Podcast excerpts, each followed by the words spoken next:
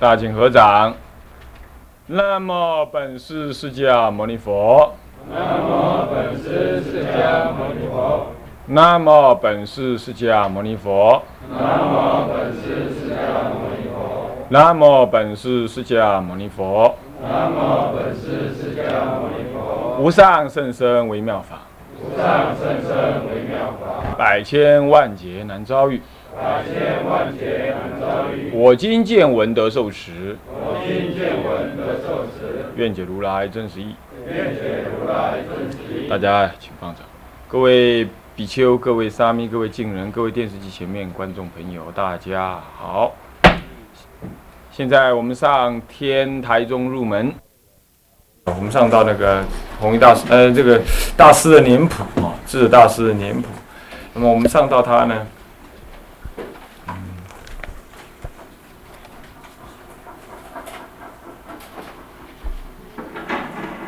这个四十呃三十九岁的时候啊，上到三十九岁。那三十九岁于西元五百六十七年，后梁天宝十五年。后梁那个时候只拥有荆州一带而已哈，其他地方没有了。荆州就是湖南啊湖北一带啊。陈宣帝太建八年，北周武帝呢是建德五年。已经是灭佛啊，已经灭了两三年了。那么呢，北齐是后主武平七年，右主隆化元年。他那个时候是三十九岁，出家十九年。那么他已经离开了那个非常繁华的陈朝的首都金陵，来到了天台山，已经一年了。过了一年了，他在佛陇还有呢石梁中广寺那里啊，中方广寺那里啊，遇到了两位圣神僧，一位是跟他讲呢，他说啊，山下有皇太子鸡，皇太子寺的鸡，你呢应将来应该在那里建寺庙。三国会合一，那么呢，是建成国即清，就跟他讲这个话。你要知道，当时他来慈良的时候，他是以这个寻幽访圣，访圣人的圣啊，不是那个盛景的圣啊，寻幽静之处可以修行，访寻圣人啊，请意这样的心情来到了。石梁桥那里，这个石梁桥啊，距离天台山入口那地方啊，光开车就要开半个多小时，弯弯转转，弯弯转转，弯弯转转，这样弯来转去的要开半个多小时。那么当时要是用走的的话，在山间这样走的话，恐怕走上半天以上。那么那个石梁啊，差不多有十公尺左右。宽差不多有台尺，差不多一尺半到两尺之间。那这个石梁就是当时有名的那个呃竹法球，或者人叫白道球，跟他师傅同姓，他自己姓白道球啊。那么呢，他师傅姓竹，竹道球。当时呢，从石梁的这一边往石梁那边看，有一块石头挡住。那么石头那边呢，常常是天月明空。那那么人人家的自古的相传，那里有圣僧在那里修道。好，圣僧在那里修道，啊，他呢为了要到那那个圣僧的那个寺院去啊，他就在那个中方广那个石梁桥的另外一边呢，搭茅棚。安呢，在那里守候修道，那么常常找机会上过过去。那个桥头那个石头啊，这云雾缭绕之间呢，很大一个石头，据说是直径是不是面积不十丈那么大，挡住那个桥，人人呢爬也爬不过去。后来他就礼拜自自己礼拜到夜宵了之后呢，他就能够石头就打开，他就过去了。那么那里遇到圣僧，那个故事我已经讲过了。所以说，这个石羊桥在那个时代相当相当的有名。那么我们有幸也到那里去啊。那当那个桥现在已经人家走来走去，哼，那个石桥已经人家走来走去，啊，圣僧什么僧都已经看不到了，啊，不过还是看到一些奇形怪状、奇形怪状的出家人。你看到他，你看到他的时候，他面无表情，这样子。然后或者你要去找他讲讲话的话，他避之唯恐不及。大概我们业障太重，那也是圣僧，他不理你。反正总而言之，那里偶尔还有出家人，在那个石梁这边呢。那个石梁，要这样看的话，你如果假设你是站在石梁下方看的话，那么这里有个有个中方广啊，这里有个下方广啊，下方广是我说的那个。我今天我上一堂课说的是五百罗汉的那个地方呢，实际上是下方广，不是中方广。那这里叫中方广。然后在上面还有个上方广，听说还没恢复。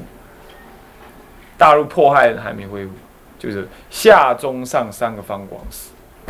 那那个阿罗汉五百罗汉呢，是在下方广，也是白道球当时要过去的那个那个住的那个地方。假设你们站在石梁桥下面看，那个角度看的话，你的右手边刚好是下石梁下方广寺。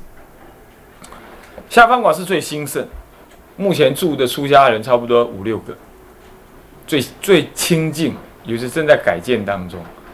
那么那个那个水是这样子过去，然后从石梁下面这样唰倾泻而下，这里一个瀑布，这里一个瀑布，那么水是这样过去的，这样子过去，然后这里悬空呢，半悬空似的盖了一个中方广，是中方广。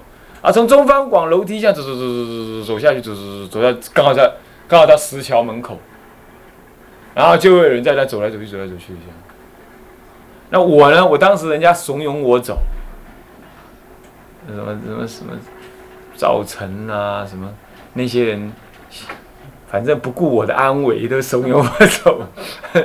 这些人呢，交友不慎啊。那么不过呢，我想到了菩萨界有一条。他说：“受菩萨戒的人呢，不能随便冒险。呃，那随便冒险的话，犯菩萨戒。所以我毅然决然的决定，我不走。最主要是我想，我业障还没有消完。万一在那里遇到了业障，走到一半的时候来一阵怪风把我吹下去，立刻就出名，那这样也不好啊。其实他很可以走了，就是差不多才两一尺到两尺宽。”哦也不滑，太阳晒得干巴巴的，哎，一点都没有神秘感，你懂吗？啊，嗯，愚蠢的人类呢，不能够保存它的原样，也没办法，就是这样子。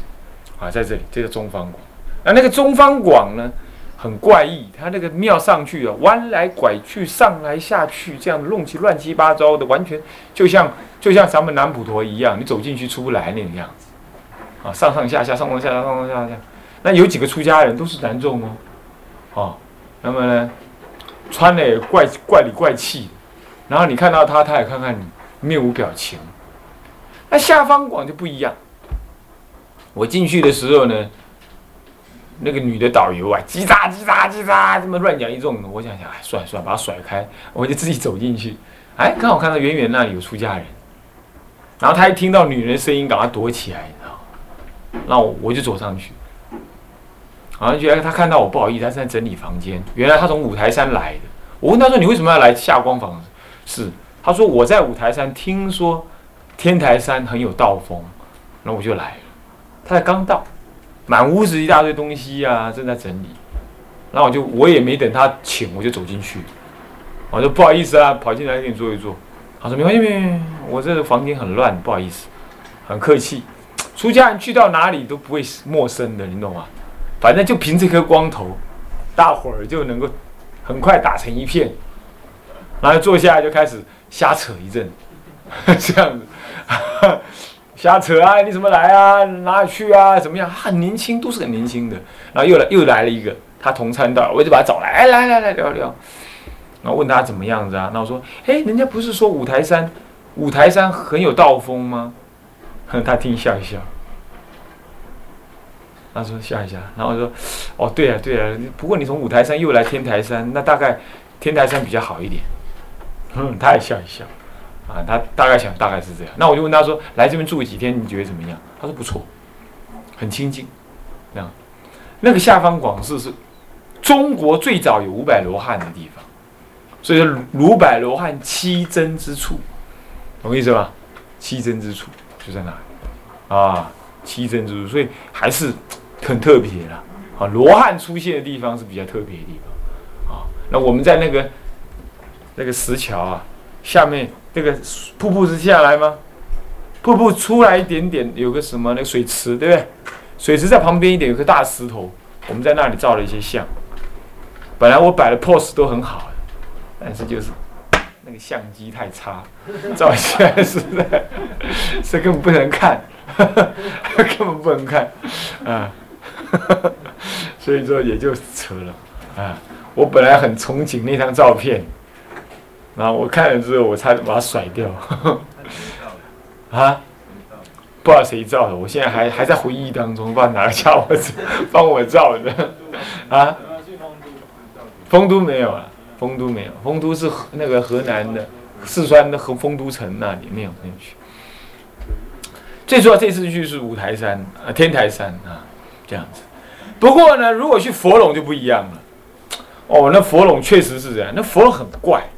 中国人一向说后面要靠山呐，前面要朱雀啦，两边左青龙右白虎，呃，前朱雀后玄武啊，是要这样子啊。结果呢，他那个玄武或者有前朱雀，他那就是一个山，就是一个什么一个山脉，这样子下来，就这样一个山脉，山的那个什么呢？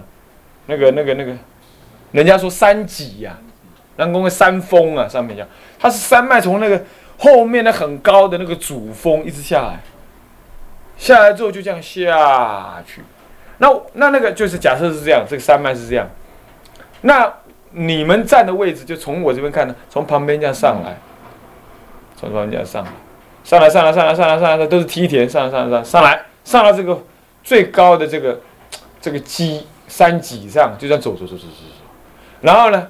所谓佛垄啊，就在山脊当中，就定在这里。后面有山哦，就定在这里，好像一条龙的那个什么颈部上面这样子。然后你往前看，你感觉那旁边呢是一群一群一群的那个山峰啊，把它这样全部包着。然后再远远的看，果然可以看到海。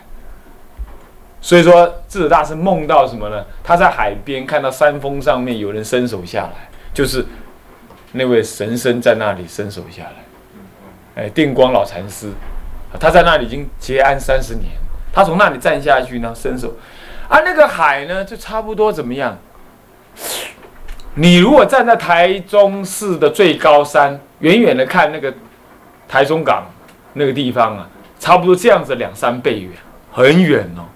可是因为那是天台山是最高的嘛，远的再样往外看出去就没有比它高的山，所以远远再怎么看还是可以看到海，是这样，果然是这样子。你要知道以前海更接近山呢，啊，有一次智者大师要到南京去，然后传上就写说遇到大怪风，其实就是什么台风。对呀，我们这次也是赶台风啊，台风在我们后面一直赶过来，我们开着车一直跑。台风就在后面追，啊，我们为了要躲台风，提早一天上天台山，这样子也是这样，啊，所以天台山确实是那是有台风的，那那个时代就已经有了，因为靠海嘛，而且是台湾海峡这不远嘛，是吧？啊，离的是东海不远嘛，那是这样子。那么这叫佛垄，确确实实你可以去到佛垄。那么呢，我在佛垄照了一张相。跟那个什么，跟那个四者大师的塔一起照，那确实是那张就是好好照清楚了，总算照清楚。那好像是赵成照的一张是什么？那个什么那个金溪大师、张安大师的墓在那里，反光看不太清楚啊。那个都在那个什么教务处，等一下呢要洪吉师去弄一张弄下来给你们看一看啊。那么佛拢多大呢？多大呢？那佛拢那个寺多大呢？那个那个前庭啊，就前面那个庙那个前庭，佛拢怎么盖的呢？佛拢盖个四合院。全部这样围起来，那么庙呢？它的塔呢就在我这个位置，然后前面全部围起来，全部围起来，四面都是什么树？然后正方呢？正方那个四天王地方再出去呢，就是大殿那个那个大殿的外门，就是说四天王殿的外头，那里全部被封住，目前是被封住。日本人去那里建了一个新金塔，太小儿科了建新金塔。应该建个多宝塔还是什么的，对不对？他怎么建新金塔呢？小小的一个，啊，那再下去没路，所以我们都从那个什么封闭的那个四天王殿的旁边呢，不是封四天王，是在那最正正前方大殿那个佛塔，那不不不，智者大师的肉身塔的这边，前面一个单词，单词的侧边就是那边，讲那边啊，有个出门出入的地方，我们从那里出入的，我们从那里出入。然后那天他们大家赶了回去啊，我跟赵成还有洪吉在后头，然后一群人就坐在那里，很不耐的在那边等我。他们坐在那里的位置呢，就是唐中唐太宗时候的那个最有名的古碑，但是他们就背对着他们在那里，怎么还不出来？怎么还不出来？他们就坐在古迹下面呢，怎么样，在那唠叨，然后然后我们才出来这样，啊，就在那里出来，佛拢就是有约起来的这样子。佛龙感觉就深密多了，只有一个老比丘，两个老比丘在那里，还几个在家人在那看着，然后那个墓都还在。张安、优西传灯、金熙这几位大德啊，都是红传天台的主要人物啊，都葬在那里，都葬在那里。今后大概没办法再葬在那里，除非偷葬，不然没办法。优西传灯就是偶一大师的师傅。他传天台教法给偶一大师的，是这样子，啊，所以那都在那里，那实实手可触啊，你手摸你就摸得到，那确实，啊，然后那个塔听说是重造的，因为智尔大师的肉身不见了，三年之内都是完好无缺，哎人死没有打防腐剂，肉都还会再出汗，你看厉不厉害？肉也不坏，你看厉不厉害？人家随时可以打开来这样看，皇帝每次来都是看，哎呦故意症啊，拜拜啊，再再生回去，这样，每一年都这样干一次。这第五年一开不见了，嗯，不见了，哦，红光生化掉，还是怎么样不知道，他都不见了。所以说那种圣者啊，他那个后生都不可思议，他还是一样渡人啊。这是关于佛拢的事情是这样。那么呢，他就离开佛拢啊，在佛拢的北峰，这佛拢北峰有个修禅寺，华顶寺有这个地寺，华顶寺也是智者大师所建。后来呢，唐朝的德绍国师在那里大兴法化，啊，那个华顶寺那不得了，那个庙门啊，庙门我们现在那个，啊，现在这个大门。就是这个的门，啊，这个这个教室的门，差不多就是这个宽度，啊，就是手这个，就是我这手这宽度的三倍大而已。整个庙门就这么大，而且都深锁着。那那天我们从华顶下来啊，我一一肚子窝囊窝囊气，因为那个导游搞不清楚状况，跑去跟他们讲说，哎，有几个台湾来的年轻法师要上去看，神经呢，他就讲出家人就好了嘛。那些放牛的都可以随便上去，他他是这样讲，一讲台湾出家人就不能上去，那是海军的什么呢？空防基地，那个那个什么雷达基地，啊，当然不让你上去啊，就在那里是拜金台，云雾缭绕。我们去的时候呢，差一点伸手不见五指，不过很快就退掉了这样子。那么上不去吧，就下来，一路 一路吸引的就很不是味道。就在路边看到，要华顶寺，我就跟司机讲，哎，停下，停下，停下，进去看一下。我一出来的时候就遇到两个人，我跟他讲，哎，这个寺庙有没有在恢复啊？有没有出家人？他说有。哦，有出家人。有没有恢复啊？他说正在建。我们就可以进去看一看。他说可以。我想这个庙门嘛，就在路旁边，毫不起眼。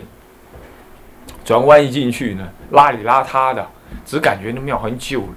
那看到一个出家人，满面笑容，很年轻，相貌堂堂，在那里洗他的鞋子。看到我们呢，还会哎，好好好，很亲切的样子。啊，我们第一次感到有出家人那么亲切。然后再转个弯儿，一进去，转个弯再转出去，哇！一看差点吓晕倒了。那个殿啊，那个殿啊，比国清寺的殿还大，差不多有我们这个佛堂至少四五倍大，我看不止，六七倍乃至十倍大。而且呢，前面有小河，小河上面有小桥，小桥上去有大丹池，丹池进去有大庙。而那个庙呢，三层飞檐，完整无缺。哦，那时候我一看，几点钟？不是，我看海拔，海拔呢，呃，七呃八百多九百之间，在九百上下这样子，它的海拔是这样子。然后呢，我们看一看，哎呀，这个庙真好，里头在整修。然后转出来再往后一看，不得了，有个大城堡，那个城堡啊是多。多高呢？差不多两层楼的那个城墙，全无全无楼梯，旁边才小楼梯，旁边的也没也没房子，全部围起来那个城墙啊，两层楼高这样子。那个门呢，差不多就是这么宽，小门两个对称锁住。那么里头显然可以办佛学院，一定很大嘛。那以前至少住上千人，以那个规模。曾经有军队驻防在那里，后面一大片的那个松林，清静啊，静悄悄的，一大片的松林啊，干干净净这样。然后那前面那个腹地呀，很广，哎呀，那种庙真是不得了。你只要躺阳在那里，你就想修道。海拔八百七八八八九百。要下一次山呢，一个小时搭车，没有公车道，你要自己走路下去，走到石梁才能搭车，走到石梁一定要耗半天，所以如果上去的话，我可以一个礼拜放你们三天假，没关系，因为下不去，在那种地方自然会修道，自然会修道，唉，算了算了算了，别打妄想，就是这样子，懂吗？那是佛顶寺，那也是。智者大师所建的十二十二刹之一，十二刹之一。很显然，当时他在华顶上修苦恨的时候呢，他的大本营应该就在那里，他的弟子们就在那里。那像护官容易嘛？他一天带三五个人上去而已啊，剩下来护官的大本营应该在下面。他下山来的时候呢，据说一开始的时候是在修禅寺讲经，那也曾在华顶寺讲经。所以华顶寺有恢复，是因为有德绍国师。修禅寺好像不是，就是是就因为国清寺一建之后啊，这个就修禅啦，佛拢佛拢是因为他的真身在那里，所以保留的很好。但是呢，那个那个华呃华顶啦，呃佛呃那佛就就怎么样，就没落了，就没落了啊，都给国清寺抢了风头去了。再加上国清寺有寒山拾得、风干一行禅师，哦，一行禅师走到那里，一行到此水东水西流，本来水是向东流的，他走到那里，突然间水西流，好厉害，啊，是这样的，他有个碑立在那里，一行到此水西流，他一行禅师到那里干嘛？学天台，外加跟天台的禅师啊，学天文地理。当时天台是一个军事。科技、宗教、算术的中心，天台山的国清寺，当时是这样。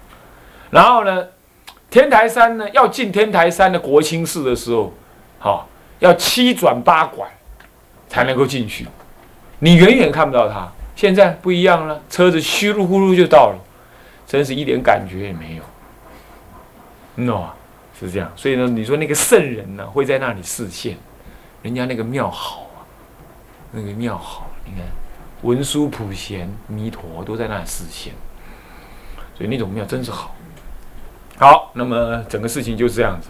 所以去了天台、国清啊，那么呢，石梁、佛龙、华顶、华顶峰去没去成，但远远的瞻仰一下，是这样，这些都去。所以天台山足够你搞它一个多一个一个礼拜，还有好多，哦，还有本来要去万年寺，万年寺有那个什么呢？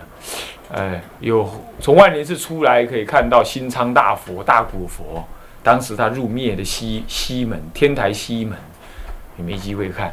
不过我们有去什么呢？金西大师讲摩尔止观的那个什么呢？那个什么城啊？赤城，赤城，赤城山。那后来就变济公和尚的故乡。那济公和尚在那里出生的。济癫是圣僧，你要知道，是后来被人家搞成搞成疯疯癫癫的。那个是后来演戏这样，他本身就圣僧，那故乡也在那。好多的圣人也在赤城山曾经待过，曾经待过啊，还有那个道家的圣者修道人也在那，不叫圣人，但修道人呢在那边，所以那都是很好的古迹，很好很好的地方。还有啊，带我们导游那个小女孩啊，十七岁还是八岁，那么她说她长这么大还没上上省城才上两次，是这样。你看他们那里地方多淳朴。那么大的小女孩，她都没有去过城省城，表示他们地方的生活很淳朴，自给自足，到现在还这样，自给自足，是不是？不过咱们班长也不错啊，他说他到三十岁当兵的时候，第一次看到火车，他也不错嘛，嗯，是这样。那么，哎，对呀，现在可没有这样的哈，是不是？好，这就是什么呢？当时的事情，他到天台山呢去游历了一下之后，然后才安定下来，离开了修禅寺，到达了什么呢？华顶峰，市北的别峰。什么叫市北别峰呢？就是这个寺庙的北方，不是正北方那个峰，是正北方旁边一个峰，叫做华顶，那个地方。啊那个地方既不是金地，也不是银地啊，其实也可能是金地，也可能是银地啊。但是它只能说是北方，真正在佛龙的北峰创的修禅寺才是银地啊。其实华顶峰呢，严格讲还不叫做银地，只是它高而已。他干脆在那里修头陀恨，修头陀恨呢？不晓得修多久，反正就在一年之内，他就在禅定甚深的禅定当中降服了魔君，